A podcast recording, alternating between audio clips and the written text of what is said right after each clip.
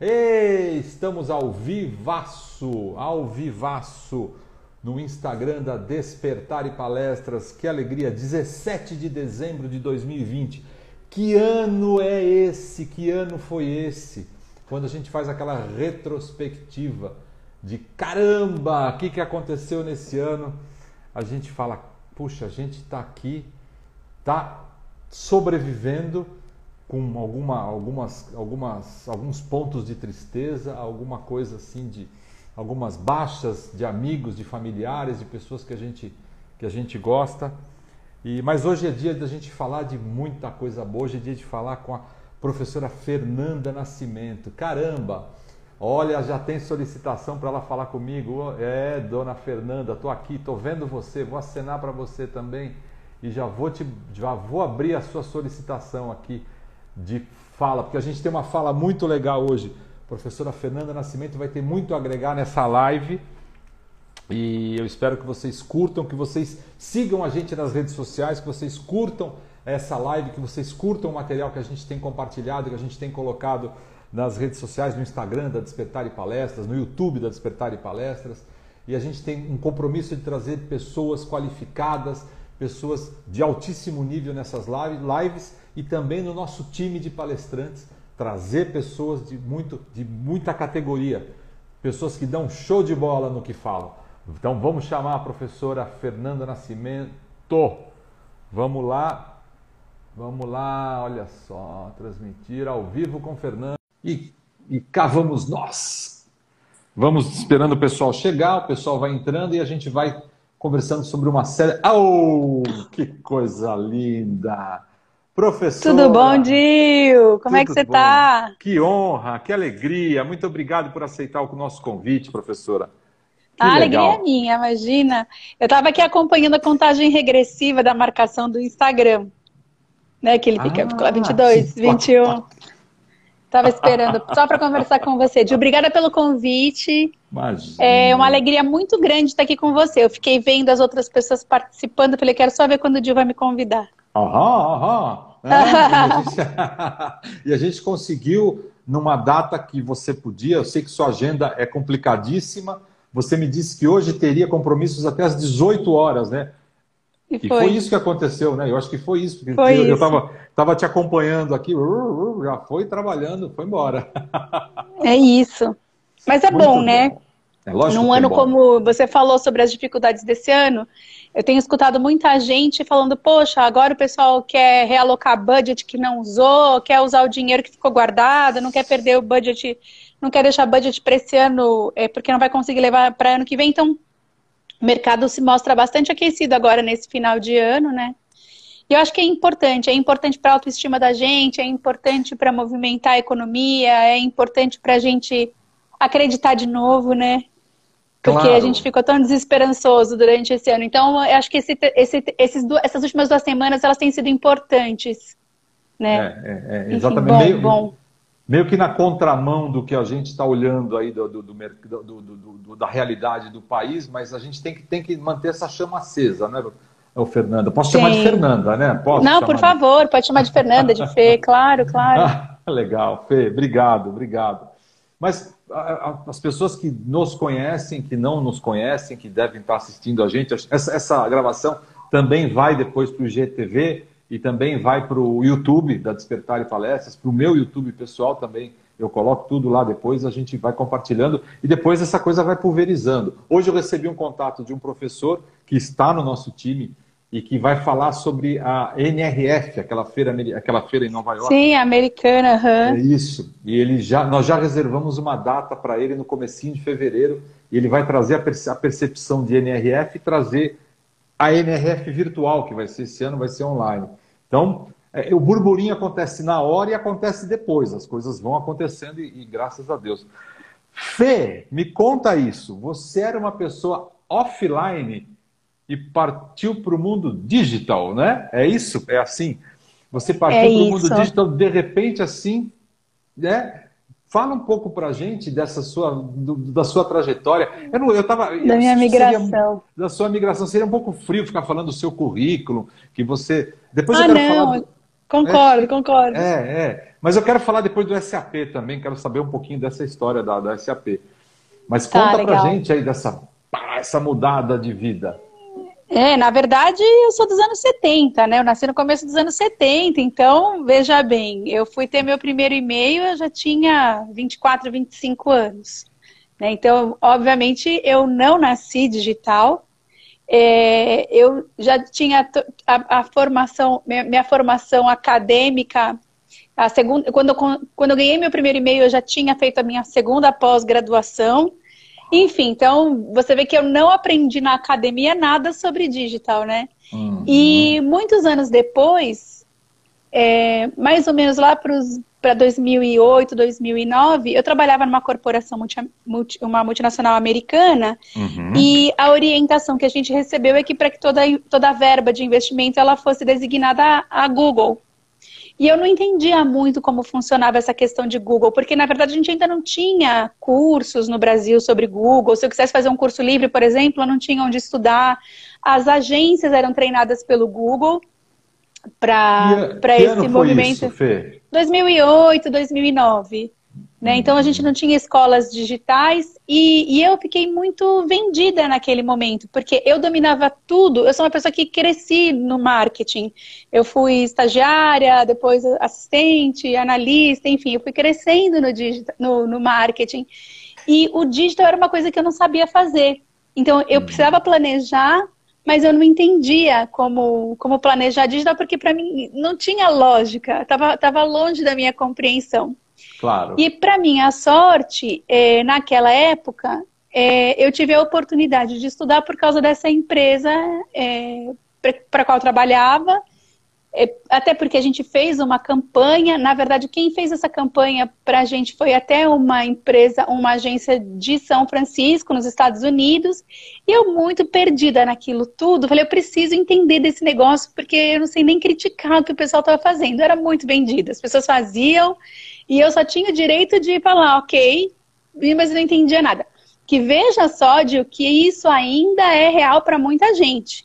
Né? Ó, eu contrato lá a agência, mas eu nem sei direito o que eles fazem. Só sei que eles me apresentam um relatório todo fim de mês aqui. Claro. E aí, por causa disso, eu fui estudar. E aí eu comecei a entender um pouco melhor, mas assim... Não entendia tanto, mas eu já conseguia compreender como montar estratégias com o apoio de ferramentas digitais que me levassem a resultados, principalmente de vendas. Quando em 2013 eu saí da corporação, e era um ano bastante difícil, enfim, Copa do Mundo no Brasil, eleição presidencial em 2014, o mercado começando a fechar, investimentos do Brasil indo para a China, eu então me vi meio sem alternativa, né? Eu estava desempregada e eu falei, bom, como é que eu me recoloco num cenário tão diferente? Eu já tinha mais de 40 anos e a gente tem aquele, não sei se é mito, que depois dos 40 quem é de marketing tem empregabilidade mais baixa, e eu entendi que eu tinha nisso uma oportunidade, que se eu, com o conhecimento que eu tinha de digital, que era melhor que das pessoas de 40 anos... e o conhecimento de offline, que era melhor que as pessoas de menos de 40 anos, se eu juntasse e fizesse a combinação desses dois, eu talvez conseguisse me destacar, eu teria um diferencial. A gente fala tanto de diferencial de produto, e naquele momento eu me coloquei e falei, qual é o meu diferencial? Para ser bem sincera, eu fiz mais ou menos uma análise SWOT de mim mesma, né? Quais são minhas fraquezas, minhas forças, as oportunidades e ameaças. Eu olhei para mim muito como produto e falei, como que eu me vendo agora? Muito com medo de não conseguir uma oportunidade no mercado. E foi aí que eu entendi que tinha algumas coisas de digital em que eu precisava me aprofundar e que eu conseguiria combinar, então, esse offline com esse online, esse conhecimento todo de negociação. Nessa época, eu comecei a procurar emprego e fui entender melhor o LinkedIn. E enquanto eu procurava oportunidades de emprego no LinkedIn, eu comecei a vender consultoria. Aí eu falei, pera, tem alguma coisa acontecendo aqui. Talvez esse LinkedIn também seja uma boa ferramenta de venda, porque eu comecei a me aproximar das pessoas, conversar com os amigos, estou procurando uma nova oportunidade, o que você conhece, né? O que você tem de experiência? Eu tenho isso, isso e aquilo. Poxa, você não quer dar uma passadinha aqui na minha empresa? Porque eu contrato uma agência, mas eu não entendo o que eles fazem. Você não quer dar uma olhada e me explicar?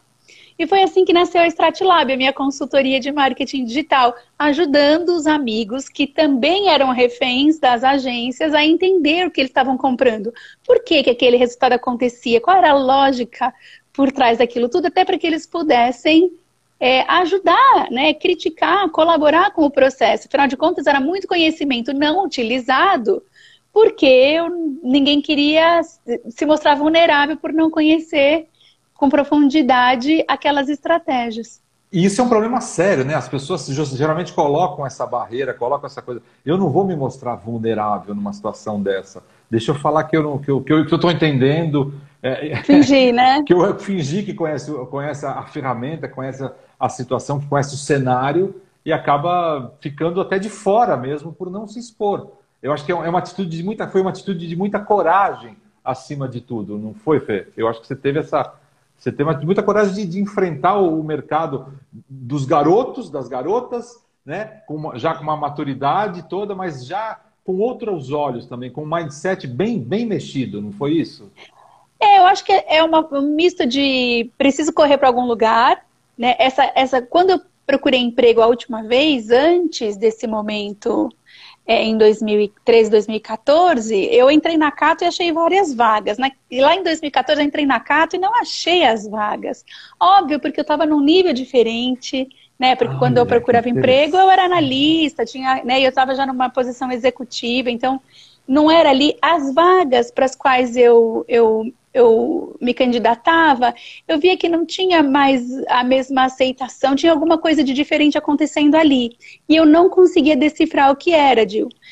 Óbvio que estudando melhor, conversando com especialistas de mercado, já naquele momento me disseram, Fernanda, 70% das vagas naquele momento, elas eram ocupadas por conhecidos, por indicações. É aquele papo de, né, o papo da festa do sábado. Ah, tô precisando de um especialista em finanças. Poxa, eu tenho um amigo que tá precisando de um cara bom.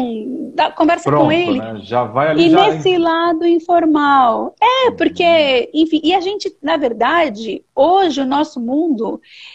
esse mundo que a gente vive profissional, corporativo, ele tem uma série de recursos diferentes, né? Que talvez, quem está chegando nesse momento, por exemplo, as pessoas que perderam agora nessa pandemia, agora nessa última crise, as pessoas que perderam empregos de 15, 18 anos, elas provavelmente viveram esse momento. É diferente do que a gente estava acostumado.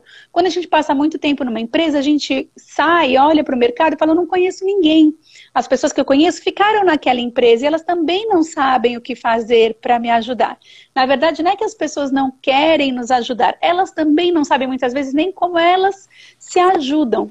Então, por isso que a gente sempre fala que network, né, ela é muito importante, ela é feita de troca. Você não ajuda alguém que nunca te ajudou, dificilmente, a não ser que você tenha um poder altruísta, né? Legal muito você falar grande. Isso, Fernanda. Legal você falar isso, porque a gente...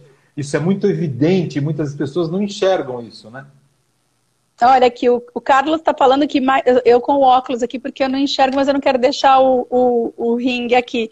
Aham. O Carlos falando que agora, mais de 90% das vagas, ele acredita que são preenchidas por network. Exatamente. Para tudo, né? A network, ela acaba sendo o nosso grande ativo, né? Quando a gente está no mundo profissional.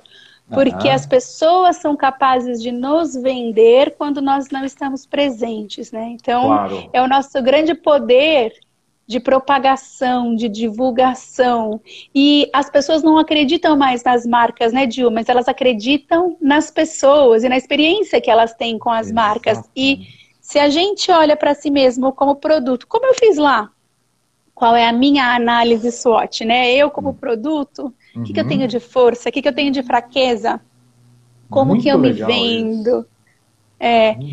Foi uma experiência muito interessante, óbvio que é uma experiência que eu trago, que poxa, de uma forma muito bacana, ela tem me permitido contribuir com outras pessoas em diferentes situações no mundo corporativo, né? Seja para recolocação, seja para vender mais, seja para divulgar melhor a marca.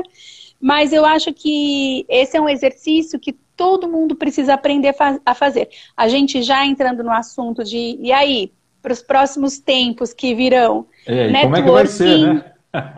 Networking é um ativo necessário da gente carregar, né? É importantíssimo. Ô Fernanda, o Carlos que fez essa observação é palestrante da Despertar também, e eu conheço o Carlos há muito tempo, e um dia a gente almoçou. Eu lembro disso, ele deve estar lembrando, vendo isso aqui que a gente está falando. E ele me falou isso nesse almoço. Dill, a gente precisa aprofundar no LinkedIn. Nós temos que entrar no LinkedIn com tudo. E isso não foi o ano passado, o ano retrasado. Esse almoço com o Carlos deve ter sido há facilmente uns 7 anos. 6, 7 anos. Olha. E ele falou, nós temos que aprofundar nisso. E aí a gente acaba colocando uma barreira, muitas vezes, no LinkedIn e fala, ah, meu Deus... É uma rede diferente das outras, ela tem uma inteligência, ela tem uma pegada, uma linguagem diferente. A Béia está com a gente aqui, a Béia está mandando... A Béia, você viu? Ia falar isso. Aliás, Béia... Beijos. Em janeiro eu quero uma data com a dona Béia, com a gente aqui, hein? Vamos chutar, dar um kick lá para frente. É, Kika passado e vamos para frente. Muito bom, muito bom. Mas é isso. Ah, então assim, a gente vai falar hoje aqui sobre acelerar, acertar a comunicação, nossa comunicação digital em 2021. Muito porque até 2020 a gente passou por situações delicadas, provocou até uma certa estagnação em algumas pessoas. A pandemia acabou gerando uma nuvem, uma penumbra. Foi brabo, né? Foi, mas eu acho que a pandemia, óbvio, acho que a pandemia teve um monte de coisas ruins, né? E a gente não consegue julgar o tamanho do ruim para quem sofreu perdas, enfim. Claro, eu acho assim, claro. Foi difícil para quem perdeu os entes queridos, foi difícil para quem adoeceu, foi difícil para quem teve medo, né? Conviver com alguém na UTI que você não pode receber notícia, acho que não tem... das piores experiências.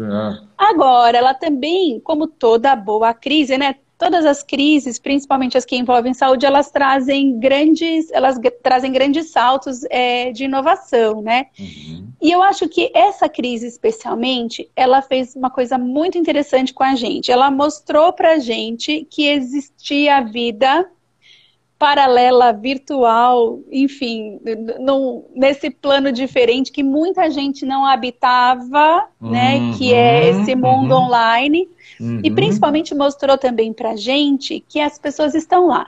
Uma das coisas que a gente sempre escuta quando a gente fala de ambientes digitais é, isso não é pra mim, meu negócio aqui é o offline mesmo, eu sou low profile.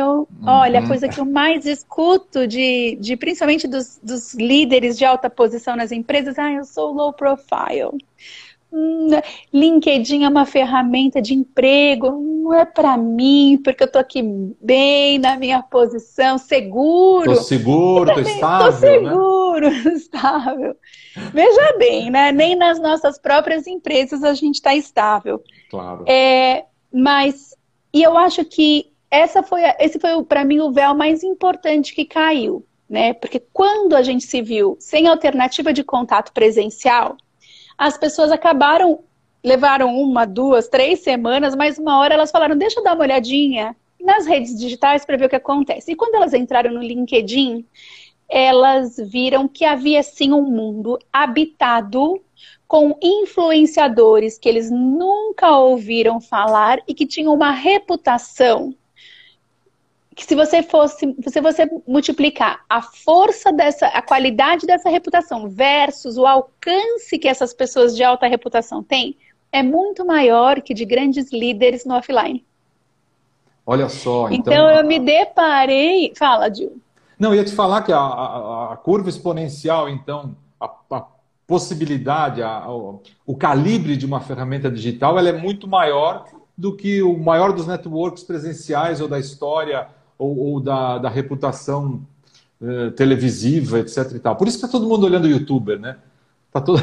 porque se a gente for olhar, olha, qual é o alcance, por exemplo, de um grande... Vamos falar de um grande homem de negócio ou uma grande mulher de negócios que não tem presença digital, ela consegue ser reconhecida por quê? Por 30, 40 mil pessoas. Tô falando de bastante coisa, bastante autoridade. Claro. E quando eu entro no LinkedIn, eu vejo pessoas comuns com 800 mil seguidores. Caramba! É isso que eu tô falando. Se a gente multiplica, eu tenho muito mais. E aí tem uma questão... que é aquilo que eu falei, as pessoas não acreditam nas marcas, mas acreditam na experiência que as pessoas têm com elas. Quando eu tenho um posicionamento adequado, quando eu consigo ser ouvido pelo que eu conheço, pelo que eu sei, pelo quanto eu já contribuí para o meu mercado, eu consigo multiplicar essa contribuição. E mais pessoas me escutando significa que eu tenho mais poder de negociação do que uma pessoa que pode até ter uma alta reputação fora da internet, mas que tem um alcance inferior. Então, na verdade, o meu poder de negociação, se eu tenho uma marca pessoal bem trabalhada na internet, ela é mais valiosa, ela é mais capaz de gerar lucratividade, negócios. Claro que também tudo isso pode não acontecer, mas eu tenho um potencial que, se bem utilizado, bem trabalhado, ele vai me trazer um retorno muito interessante. E nesse aspecto, quando a gente faz essa comparação de virtual e de presencial, se você prestar atenção também, Dill, muitas vezes essas pessoas que têm uma marca pessoal muito forte e um poder de negociação muito alto, elas são em tamanho muito menores que essa pessoa que está no offline. Ou seja, eu consigo fazer a comparação. Uma empresa pequena consegue competir com uma empresa grande dentro do ambiente virtual, o que? Se não, que no ambiente presencial, né? Quando eu comparo, muitas pessoas... Então eu fico pensando assim, eu tenho uma empresa pequena e eu consigo participar de concorrências com outras empresas maiores que a minha, no mesmo nível, sendo considerada como qualidade equivalente. Se eu não tivesse o apoio do virtual, será que eu teria esse mesmo reconhecimento, essa mesma oportunidade? Muito legal. Ser chamada para as concorrências, né, de empresa grande? Muito legal, muito legal. Muito legal. Essa observação é interessantíssima, porque isso acaba criando um nivelamento, uma perspectiva para quem não tem aquela projeção. É legal demais você falar isso. Isso, eu acho que empodera com que a gente olhe para esse lado, não é isso? Empodera, acho que dá palco para a gente, né? Esse posicionamento online, porque a gente consegue ser ouvido. E tem uma questão que eu acho que ela é bastante forte, que é quando a gente fala, a gente entra numa nova era de influencers, né? Então a gente vem de uma era de influencers que faziam propaganda, né? Então, olha isso, tô tomando aquilo, publi aqui, publi ali. Então, eu tô falando de uma era de influencers que ganhavam, que a gente sabe que não necessariamente consumiam aquilo, mas aceitavam falar pela marca, porque, enfim, estavam recebendo um valor para isso. E a gente está entrando num outro nível de influenciador, que é aquele que é da causa, ele só fala do que ele acredita, ele só fala do que ele consome. Quando a gente entra nos ambientes B2B, isso ainda é mais forte. Porque nos ambientes B2B, eu não vou colocar a minha reputação profissional em risco por causa de 20 mil reais, que seja, que até é um bom cachê, 20 mil reais, né? Mas talvez eu não coloque a minha reputação profissional em risco, porque a minha reputação profissional, ela é provavelmente a minha melhor chance de prover a minha família, certo? Então, se eu perco minha reputação profissional, eu perco a minha capacidade financeira de gerar bens, de gerar recursos para minha família, enfim, bem-estar, etc. Então, ele é um campo mais delicado. Eu tendo a ter mais desses influenciadores que, de fato, são walk the talk, né? Eu faço o que eu falo. Então, a gente, mais uma vez, entra nessa seara de que o que a gente fala, quando ele é reconhecido pelo público, quando eu dou condições de, através do que eu conheço, do que eu publico, do que eu divulgo, eu fazer com que o público reconheça em mim a autoridade, reconheça em mim uma referência de mercado, eu também estou ganhando mais valor e aumentando o meu poder de negociação. E as marcas serão cada vez mais representadas por seus integrantes, porque as pessoas não negociam com marcas, elas negociam, principalmente no B2B, com pessoas, né? Então são profissionais do lado de cá, negociando com profissionais do lado de lá. Certo. Então, network, de novo, ó, a gente falou de networking, e para eu ter uma networking saudável, eu vou precisar contar com a minha reputação e com o meu poder de negociação. As pessoas também querem se relacionar comigo porque elas veem em mim oportunidades de crescimento, de agregar, enfim. Então, essas duas, ó, networking com marca pessoal, elas andam bem de braços dados. Então, quem faz diferente usa networking e o que mais? Ou tem marca mais pessoal. Marca pessoal, networking e marca pessoal. E mais alguma coisa? Quem faz diferente faz a diferença por quê? Tem alguma outra dica que você possa dar pra gente? Tem a menina dos meus olhos, né? Quem faz diferente não olha para o concorrente, olha para o cliente, né? Ó, fiz até uma rima, foi meio chacrinha isso. Vou pegar o violão, vou fazer uma música. Foi meio chacrinha, eu achei, assim. Mas repete aí, ficou bonitinho. Repete aí que eu gostei demais disso. Não, dizer, não a gente fala, né? Olha para o cliente, porque na verdade quem precisa se encantar com você é o seu cliente. Quem precisa chegar à conclusão que você é melhor que os outros é o seu cliente. Então, enquanto você estiver mirando a sua concorrência, olhando para o que o seu concorrente faz, se ele é melhor, se ele é pior, o que ele está fazendo, o que ele não está fazendo, talvez as suas respostas não sejam certas, porque ninguém diz que ele está acertando.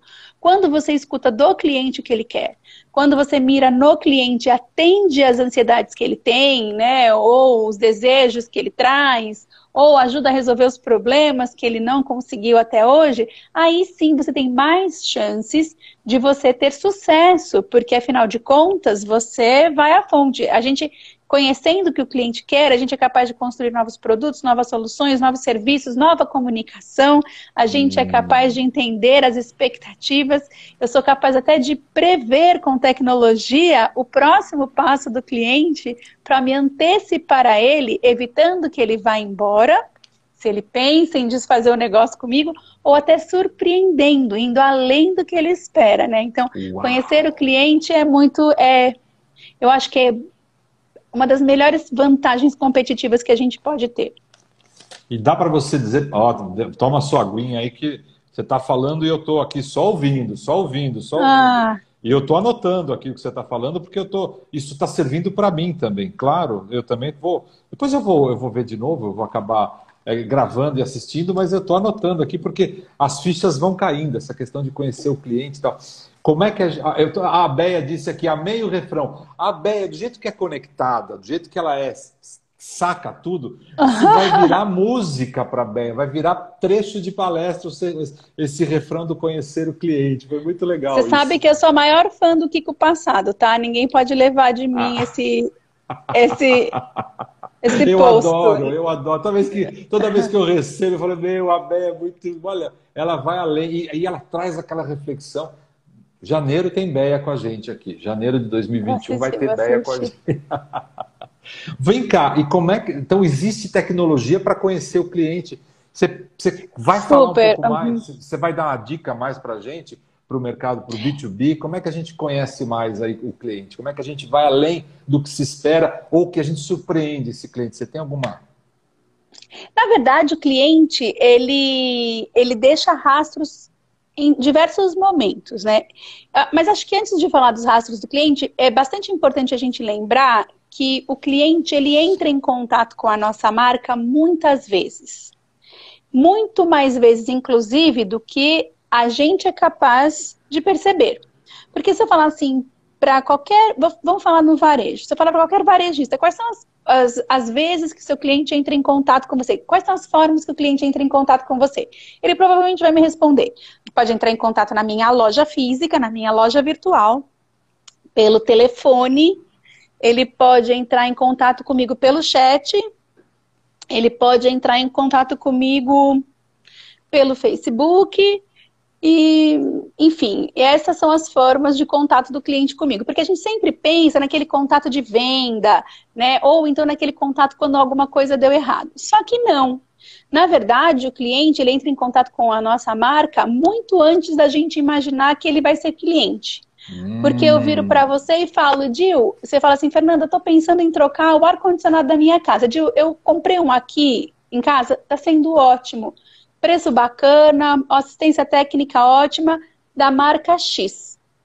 A marca X nem sabe que eu tô fazendo isso aqui. E você está entrando em contato com a marca X através da minha indicação. Outro momento em que você vai poder entrar em contato com a marca X é que saindo, então, dessa conversa, você vai pegar o seu celular e falar assim, ah, deixa eu dar uma olhadinha aqui no site da marca X. E vou aproveitar também, vou dar uma olhadinha no Instagram, e do Instagram eu vou para o Facebook, e amanhã eu vou dar uma passadinha que eu descobri aqui, olha, no Google, que tem a loja dessa marca ali pertinho da minha casa. Lógico, você vai até lá, você vai... O que a marca pensa? Vai conversar com o vendedor. Só que antes de conversar com o vendedor, você se indispôs com um manobrista. Ah, uau! E aí, é a experiência com a marca X, concorda? E aí, tudo bem, mas resolveu, você entra na loja, o vendedor não te dá atenção. A moça do café passou, mas você... sei lá, você foi até a moça do café e ela também não te deu atenção. Enfim, eu tô exagerando, mas são momentos diferentes. Outro momento, fora esse da compra, pode ser na hora que você recebe o produto. É um ponto de toque. Ou então na hora da instalação, que vai uma pessoa, um técnico que é terceirizado na sua casa instalar o ar-condicionado, mas ele vai com a marca X na camiseta e ele faz alguma coisa de errado, ele vai buscar uma peça no carro, não volta nunca mais, entra de sapato no meio da pandemia na sua casa sem usar Propec, é um problema tremendo hoje em dia isso. E aí quando você liga para a marca X e fala, olha, o técnico veio aqui, foi buscar uma peça no carro, não voltou mais, essa marca ainda vira para você e fala assim, mas ele é terceirizado, viu? Uau! Não tenho responsabilidade sobre ele. Ó, eu falei de um monte de pontos de toque e nem falei de todos.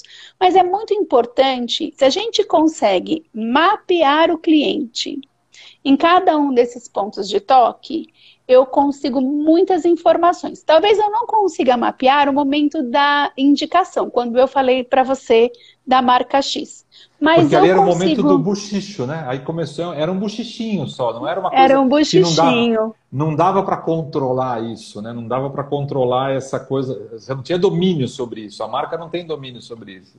A não ser que seja verdade que o nosso telefone fica pegando tudo que a gente fala, Alexa e tal, né? Pode ser que o Alexa tenha escutado, né? As conspirações, mas que não são tão conspirações. Mas, por exemplo, eu tenho como rastrear nas redes sociais, no site, eu tenho como descobrir quando o meu técnico vai até você, eu tenho como saber... Antes dele ir, depois que ele foi, né? Eu posso fazer pesquisa de satisfação, eu posso entender o momento da loja, se eu tivesse alguém na porta da loja observando, se eu tivesse um totem da sua experiência, foi boa, não foi, aquelas que ficam na porta da loja. Existem várias maneiras da gente trazer essa informação, ou então, mesmo fazer uma ligação telefônica, fazer um pop-up, sabe? Quando você entra na loja... Eu faço o tracking pelo seu celular, jogo um pop-up, você está na minha loja, que experiência você está vivendo, enfim. Existem inúmeras formas da gente fazer isso e coletando essa informação. Claro que você não vai lotar o cliente de pesquisa, porque haja, né? E nem que a sua pesquisa vai ser longa. Mas se você fizer um controle, fazer uma distribuição adequada para as mostragens, se você fizer um controle bem feito, perguntas pontuais, mas que sejam capazes de verdade trazer para você as informações que são relevantes. Você consegue ter um mapa de como é a experiência do seu cliente ao longo de toda essa jornada. E isso a tecnologia é capaz de fazer, de trazer para nós. Agora imagina, eu vou fazer uma outra provocação. Imagina que eu consigo comparar toda essa vivência que o cliente tem com as ações de compra, de recompra, de de término da relação de, por exemplo, devolvi o produto porque eu não quis. Se eu consigo entender esses dados emocionais e compará-los na linha do tempo com a que transações com a minha marca, todo esse comportamento, essa experiência leva, eu começo a entender, então, quais são os maiores motivadores do meu cliente ou dos meus clientes por amostra para comprar, os maiores motivadores para desistência e ainda consigo, acompanhando esse cliente, a prever se o próximo passo dele tem uma probabilidade maior de ser a recompra ou o abandono. Faz sentido para você? Eu fiz tudo muito confuso. Não, faz muito sentido. Que você estava falando e eu estava lembrando de uma conversa que eu tive informal com o Buzarello, o nosso querido Buzarello, né? E o Buza falou exatamente isso quando ele fala que o marketing virou um matemarketing, né? Cada vez mais é uma conjunção de dados e o marketing não está mais aquela coisa do marketing intuitivo, aquela coisa da percepção. Eu lembro que quando eu estudei marketing, putz, né? Melhor nem falar quando. A gente falava que a marketing é percepção. É percepção junto com dados, junto com tecnologia, agora, junto com informação. Né? Não era, porque né? Porque a gente não tinha dado, né? Essa questão dos dados, ela é muito recente. Mesmo os grandes especialistas em CRM, a gente senta e conversa e a gente fala sobre isso. Que toda essa possibilidade de coleta e análise de dados, ela é muito recente, né? E quando a gente fala do Buzarello, a gente está falando de um dos profissionais que tem o melhor arsenal, junto com o Gustavo, eles têm um dos melhores arsenais de coleta de dados, de informação, né? Que interessante isso. Sobre os clientes, eles são muito bons nisso. E a gente está falando aqui, né, se o Buza estiver aí assistindo, a gente está falando aqui do Buzarello e do Gustavo Reis da Tecnisa, né? Que são uma referência no mercado e para todas as ações de marketing, eles estão sempre à frente. Muito legal. E ele falou, eu lembro que ele me contou isso também, não é o contexto da nossa conversa, mas a minha equipe nem toda está comigo. Ela está espalhada pelo Brasil, tem cara trabalhando para mim lá, porque hoje não há necessidade disso. O que é importante é que os dados sejam coerentes e que a gente consiga fazer a interpretação correta dos dados. Eu acho isso sensacional, eu achei tão, tão rico essa fala e vem totalmente, você veio e, né, você chacoalhou essa informação para todos nós. Aliás, a Mila está falando aqui, super didática. Agora há pouco a Odete Reis falou, estou aprendendo, a amicíssima Odete Reis, uma palestrante sensacional que fala sobre finanças. Estou aprendendo muito sobre isso. Muito legal isso, muito legal. Estou só encontrando os amigos, o Edu Zugaib, a Isa, a Mila. Legal, são pessoas muito especiais na minha vida. Nossa, então, eu tô aparecendo Xuxa aqui, mandando beijo para os amigos, né? Mas tudo bem, tá ótimo. Acho que eu consigo enxergar aqui. É, como é que a Xuxa falava? Um beijo para não sei quem, para minha mãe e para você, não era assim? É, isso mesmo. Ô, Fernanda, me fala uma coisa. Então, 2021, o que nos espera depois dessa revolução toda, da nossa percepção aguçada sobre o que aconteceu? E aquela, quer dizer, você falou uma coisa legal, quer dizer, a pandemia mostrou que existe um mundo e a gente tem acesso a esse mundo. E aí, o que esperar de 2021 agora? Quer dizer, o 2021, então, é um potencial monstruoso, um potencial assustador. Vamos nessa. Qual que é a linha nossa? Olha, eu acho que a gente tem que começar a observar todos esses pontos de toque, eles têm que ser mais do que nunca observados, né? Eu acho que uma das questões mais... O que eu mais estou estudando depois, principalmente com esses adventos todos de... aumento das compras virtuais, os crescimentos estrondosos dos e-commerces, o que foi essa Black Friday, né? O que a gente tem de expectativa para Natal. A gente tem falado muito dos ecossistemas digitais. E o que é um ecossistema digital, na verdade? É o que faz parte desse meu mundo digital. O que eu preciso contemplar quando eu penso na minha venda digital? E tudo isso que a gente falou até agora já está envolvido nisso, né? Eu estou falando muito do uso de dados, da coleta do dado, mas do uso inteligente. O cliente, ele não tem problema de deixar o dado com a gente, mas ele quer que isso seja bem usado. Usado para que ele seja favorecido, para que eu transforme esse dado em benefícios para ele, em melhores serviços, em melhores ofertas. Uma outra questão que eu tô até... Olha, eu vou falar, quem acompanha o meu conteúdo deve estar até cansado já, mas uma outra questão que ela é sensacional e fundamental é a logística. Não adianta mais eu falar de vender sem eu pensar antes de tudo em como eu entrego, qual a minha capacidade de estoque, em quanto tempo o meu produto chega, porque eu não estou falando. O que acontece é que as melhores marcas estão fazendo muito bem feito. Você vê a proliferação dos centros de distribuição ao longo do Brasil, Mercado Livre fazendo, agora lá, acho que em Lauro de Freitas, que eles estão entregando um centro de distribuição enorme.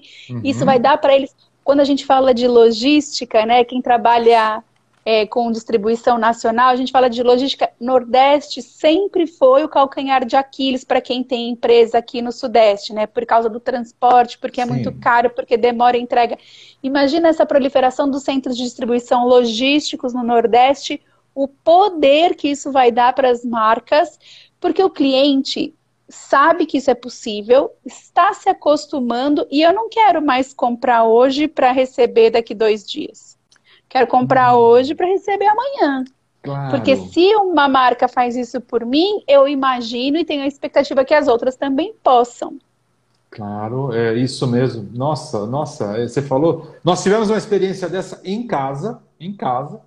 E assim, aconteceu exatamente isso. Uma das grandes do mercado diziam que iam entregar em 7 dias, não sei o que lá. Aí eu comprei uma máquina de lavar roupa. Vamos falar.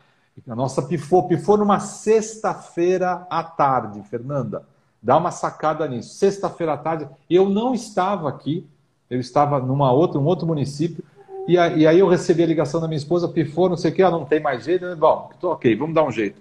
Comprei, a primeira não dava, a segunda já falou o seguinte, vou ver se eu consigo entregar em 2 dias. Sabe quem estava aqui? Eu estou no interior de São Paulo, na cidade de Amparo. No sábado de manhã, às 8:30 da manhã, a máquina de lavar roupa. Às 8:30, mas no sábado. Eu comprei sexta-noite. Deixa eu fazer uma pergunta para você. Deixa eu fazer uma pergunta. Tem Sedex 10 em Amparo? Vamos mudar de assunto? Tem, mas acho que não funciona. Você entende? Olha isso, eu estou falando que para quem está em Amparo e não contava nem com o Sedex 10, eu estou falando isso porque... a minha mãe mora em Itatiba e também não tem Sedex 10. Então, para minha mãe, comprar num dia e receber no outro foi uma surpresa muito forte e muito positiva. Que mudou legal. A relação de compra online dela, né? Que a legal, Beta falando isso. Alguma coisa. E se a China me entrega, por que eu vou esperar? Ai, Beta, você tá quica tudo mesmo, né? Que corra. Então... Para gerar esses negócios, a gente tem que mapear esses contatos todos. Quer dizer, uma dica interessante para 2021. Se a gente tiver isso muito mapeado, isso muito sensível nas relações com o cliente, isso vai surpreender da forma positiva, né? Isso vai trazer uma coisa, um aspecto, né, caloroso nessa relação. É, porque quando a gente fala... Se eu estivesse fazendo essa live no começo da pandemia, Dill, eu estaria falando para você de humanização das marcas. Fala, não, o lance é humanizar.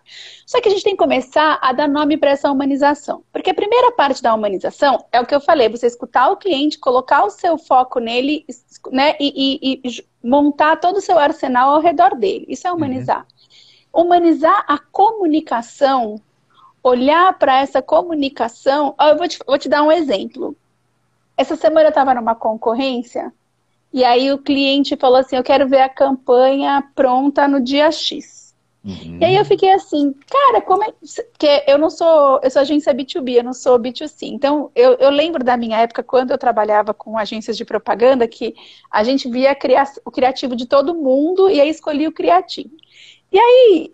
Eu olhei assim pra tela e me deu... Juro pra você que eu buguei total. Eu falei assim, como é que eu vou fazer uma campanha sem pesquisar? Na minha cabeça, não faz o menor sentido eu fazer um criativo sem perguntar antes o que o cliente quer. Exatamente. E eu juro pra você que eu buguei, entendeu? Então, olha só, que isso também é uma disrupção pra quem faz propaganda e pra quem faz comunicação. A gente tá acostumado a falar da gente. E a partir de agora eu tenho que falar... A partir de agora não, já tem um tempo, mas a gente tem que falar do outro. Mas aí um outro aspecto, essa questão da logística, ela é muito humanização, que é atender o cliente na hora que ele quer. Mas, agora nos últimos meses, eu acho que a gente, principalmente com o Pix, eu acho que a gente entra numa nova seara de humanização, que é exatamente... Acho que o Pix, ele, para quem curtiu, ele foi uma surpresa muito agradável.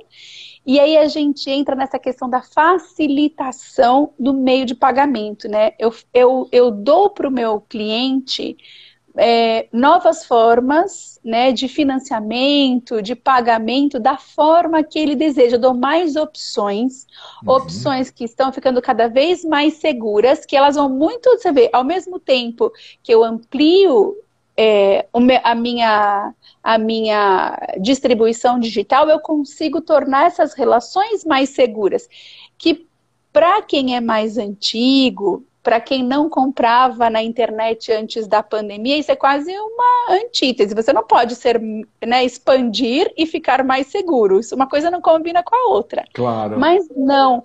As relações, esses formatos de pagamento, as relações, né, de pagamento entre cliente e comprador e vendedor, elas são cruciais para o bom relacionamento, para o crescimento das empresas para 2021. Então, olha só de quantas coisas a gente falou. Eu falei da nossa necessidade de posicionamento, não só de posicionar nossas empresas. As pessoas querem conhecer quem são as pessoas que fazem parte das empresas. A gente falou da humanização das relações, conhecimento dos pontos de toque, conhecer o cliente, focar nele mais do que a gente foca. A gente passou uma vida focando no concorrente, a gente tem que focar no cliente. Entender o que faz parte desse ecossistema em que o meu cliente está inserido, que ele compra, né? Como é que onde eu tenho que me relacionar com ele, onde eu tenho que observar, quais são as entregas, quais são os... Mais que as entregas, né? Porque entrega parece que é só logística. Quais são os entregáveis que eu preciso ter para esse cliente em cada um desses pontos de toque? E a gente já tem trabalho para mais de metro, né? Aqui, porque não tem dúvida. É bastante coisa para observar. Mas aí eu quero... Nossa, aí você vai ter que agora fazer um esforço sobrenatural para me responder isso. Por quê? Porque eu sinto que você deve ter ouvido de muita gente aquela informação.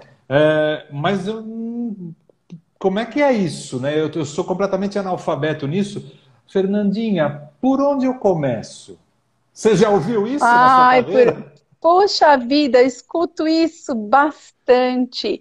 E é gostoso escutar isso, porque quando a gente escuta por onde eu começo, significa que a pessoa que está falando isso, ela se deu conta que precisa começar um movimento. Eu acho que é um momento que ele não é necessário, ele é mandatório, né? A gente fazer o movimento. E a gente começa planejando, Dill, porque... Muitas pessoas ainda agora na pandemia, né, pela necessidade imediata de digitalização, fizeram grandes esforços e até com investimentos representativos, mas sem planejar. E eu não sei, para ser bem sincera, como nós estaremos no próximo ano. Eu passei a minha vida inteira em corporação fazendo planejamentos de 5 anos. E eu não sei nem o que vai ser em julho de 2021, para ser sincera, é muito complexo. Mas eu preciso ter um roadmap, né? De toda a forma. A gente precisa ter, porque, né? O de 2020 derrubaram todos, né? Eles caíram todos. E tem futurista na sala, né? Então a gente ele tem que ser cuidadosa com o que eu vou falar. Mas, de toda forma, a gente tem que entender as possibilidades e fazer as apostas. Pode ser que venha uma nova coisa, né? Alguma coisa nova, como a gente teve coronavírus esse ano, que derrube tudo. Mas, mesmo com o coronavírus, tinha muita gente que já tinha começado as movimentações necessárias. Então, óbvio, a gente... Não é, porque quanta gente já estava preparado, já estava digitalizado, enquanto outros achavam ainda que o ambiente virtual não era um ambiente onde ele precisava estar. Então, a gente precisa sim fazer os possíveis desenhos, fazer as nossas apostas. E eu acho que planejar, entender o cenário atual Perguntar para as pessoas que estão envolvidas nesse cenário, todos os seus interlocutores, não só clientes, mas fornecedores, pares, entender o que qual é a expectativa de cada um, a visão que cada um tem, quais são as tendências que os grandes estudiosos têm apresentado, os grandes institutos de pesquisa, né? Mapear tudo isso, desenhar. Então, você começar, porque sempre a gente vai precisar, sempre que a gente planeja, e ainda mais nesses ambientes digitais, a gente vai precisar da sintonia fina. Sabe? Aquele botãozinho que tinha na televisão, né? Nossa, então a gente começa, a gente estuda, faz a nossa melhor aposta e já começa a refinar. É dificílimo que a gente comece uma campanha digital e dê certo no primeiro mês. É dificílimo, a gente precisa de tempo para a gente acostumar o algoritmo, para a gente entender o algoritmo, para a gente entender o que as ferramentas trazem de orientação, de descobertas, enfim. Mas a gente precisa fazer o nosso melhor para minimizar riscos, né, para maximizar o acerto. Claro. E só o planejamento com a pesquisa do cliente, eu acho que os dois juntos são capazes de dar para a gente um caminho seguro para a gente começar, para que também o nosso investimento, ele também gere melhores resultados. Porque caro, barato, investir em marketing é caro, investir em marketing é barato, olha, tudo depende de quanto você tem de retorno, né? Claro. Isso. Se o investimento é bom... E é legal falar disso porque com todo esse planejamento, com todo esse preparo, com toda essa pesquisa do cliente, tudo. E aí, vamos dizer assim, a aeronave começa o voo. E aí, não necessariamente a gente tem absoluta convicção de que aquele plano de voo está correto. Então, essas correções durante o plano de voo também vão ser necessárias, né? Elas vão ser importantes em determinados momentos, né, Fernanda? Dificílimo você acertar, né? Porque dependendo também do seu mercado, imagina, a gente está falando aqui, né? A minha maior especialidade são os mercados B2B, que também são humanizados. Aliás, é importantíssimo que a gente diga, né? Não tem nada de compra racional. Difícil essa compra racional no B2B, normalmente ela é emocional. Mas imagina que você está num ambiente B2C, que, por exemplo, é influenciado por blogueiras, ou que é influenciado por novela, ou que é influenciado, enfim, por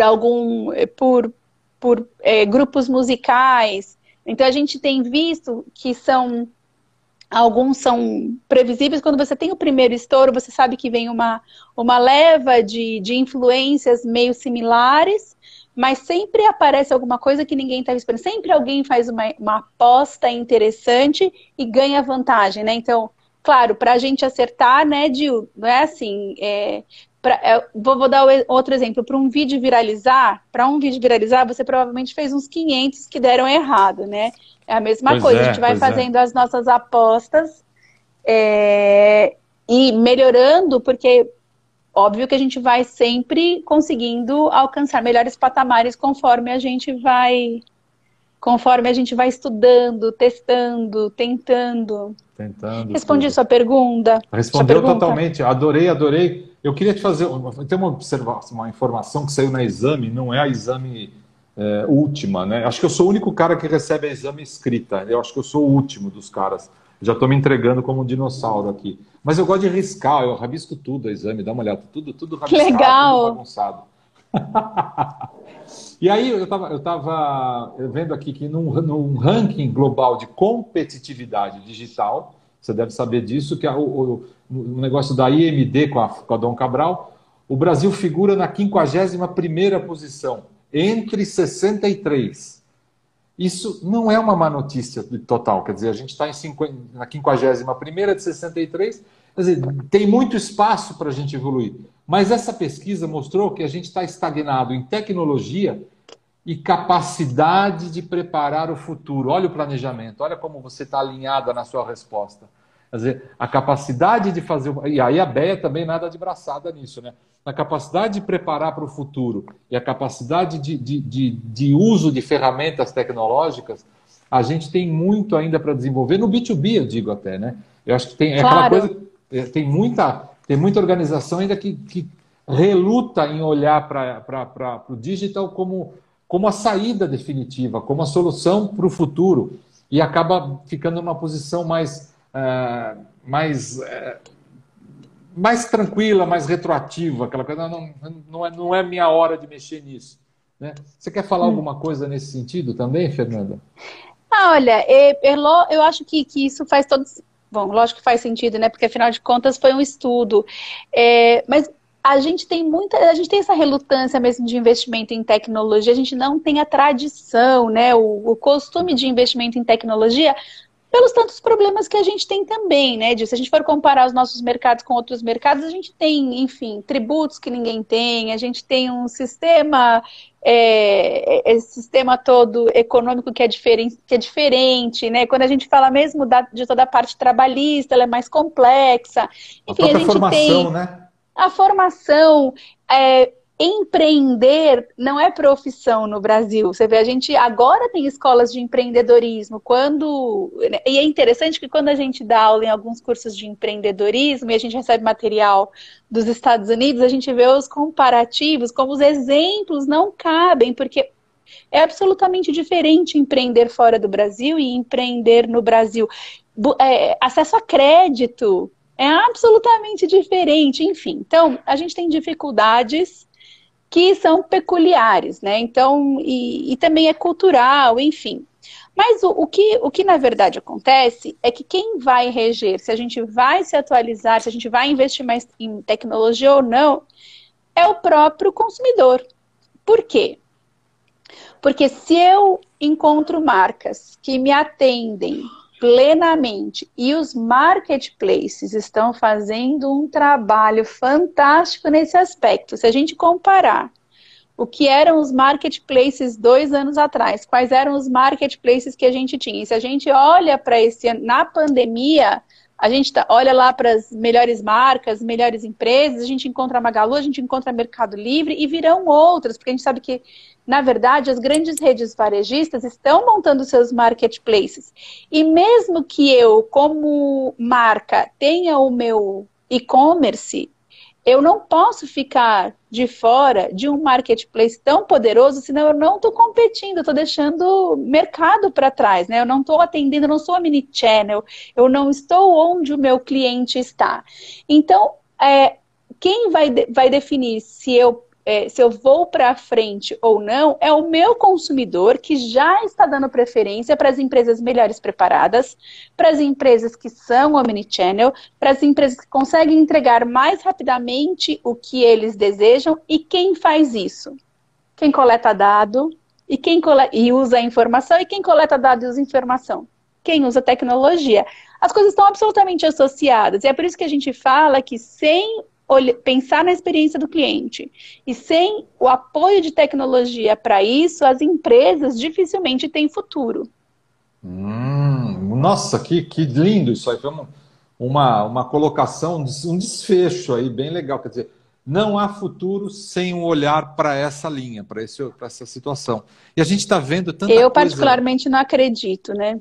A gente tem visto até, não sei se potencializado pela pandemia, mas por outras tantas coisas, a gente vê cada coisa que a gente não julgava ser possível, e os negócios estão acontecendo via digital, né? Eu tenho uma amiga que vive de produzir cursos de bolo, para fazer bolos caseiros, na casa dela, e ela vive 100% digital. Não é louco? Sensacional. Não, e aí você pensa assim, olha, quando que eu pensaria que alguém ia sobreviver de ensinar a fazer bolo na internet? Porque você fala assim, quem é que paga para assistir um curso de bolo? E existe público para isso. Eu lembro que há alguns anos, uma das pessoas que mais fazia dinheiro no YouTube com AdSense era uma crocheteira. Ela ensinava a fazer crochê. Vai vendo. E aí eu falo, óbvio, né, que assim, lógico, ela ensinava diferentes pontos, enfim, e são coisas que a gente... Se você tem o senso aguçado para reconhecer a necessidade do cliente, a vontade, e se você consegue se cobrir de tecnologia, né, para produzir, enfim, para entregar, de novo, para o entregável... Eu acho que, poxa, e são tantas as possibilidades, né, Dill? Porque a gente está falando de uma pequena empreendedora. Sim, não, a gente está... Então, é um exemplo pequeno que pode virar... Imagino que as empresas de médio, de maior porte podem fazer e devem fazer num momento como esse. Quer dizer, não, é um momento crucial. Acho que a gente está vendo a história acontecer, Fernanda.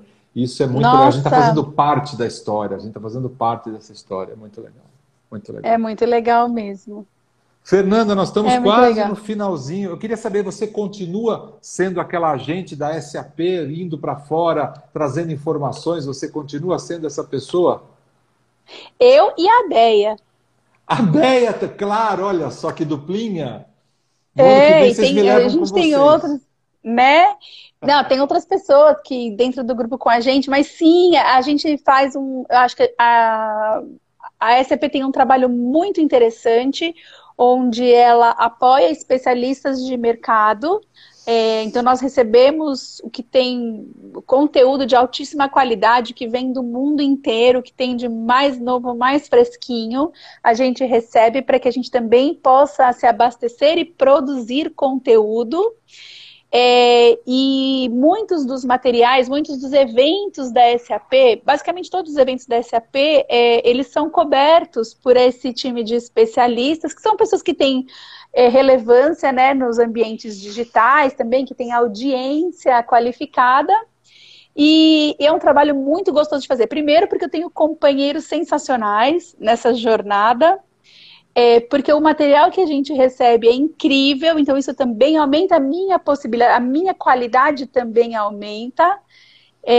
Eu acho que... eu tenho que usar o óculos para enxergar. Dupla do barulho no marketing influencer. É isso, é verdade. Mas o mais legal que a gente tem... nessa pandemia a gente não conseguiu fazer, a gente fez outros tipos de evento, mas o mais legal é que a gente sempre faz uma pizza para juntar essa galera... E eu vou te contar que as discussões são de altíssimo nível. Porque imagina juntar esse povo para bater papo. É só, só para a gente pirar, viu? É muito bom. Mas isso também significa que a gente consegue... Que o conteúdo, só para finalizar, então esse conteúdo que a gente acaba distribuindo, Dill, ele é muito interessante justamente... Pelo ineditismo, porque vem dos principais estudos que são feitos no mundo. Enfim, vale conferir. Vamos nessa. Vamos. Eu quero estar acompanhando mais de perto isso em 2021. Vou estar seguindo vocês de pertinho. Fernanda, a gente está estourando no tempo aqui. Eu não sei se o Instagram derruba a gente ainda, mas eu não quero também abusar do seu tempo, principalmente do tempo das pessoas que estão nos acompanhando. Eu quero te agradecer demais pela disponibilidade para a gente, por você ter aceitado isso. Muito obrigado por tudo, por essa aula, por essa messaculejada aqui de informações no digital. Obrigado pelas suas palavras e até uma próxima, se Deus quiser. Obrigado mesmo, Fernanda. Eu que agradeço, foi ótimo estar com você, Dill. Fiquei feliz que a gente já vinha se conversando há tanto tempo, mas a gente não tinha tido a oportunidade de bater um papo, né, de uma hora. Feliz pelo convite. Obrigada de verdade. Obrigado. Super Natal e super Ano Novo para você, né? Para todos. Essa foi a última live do ano.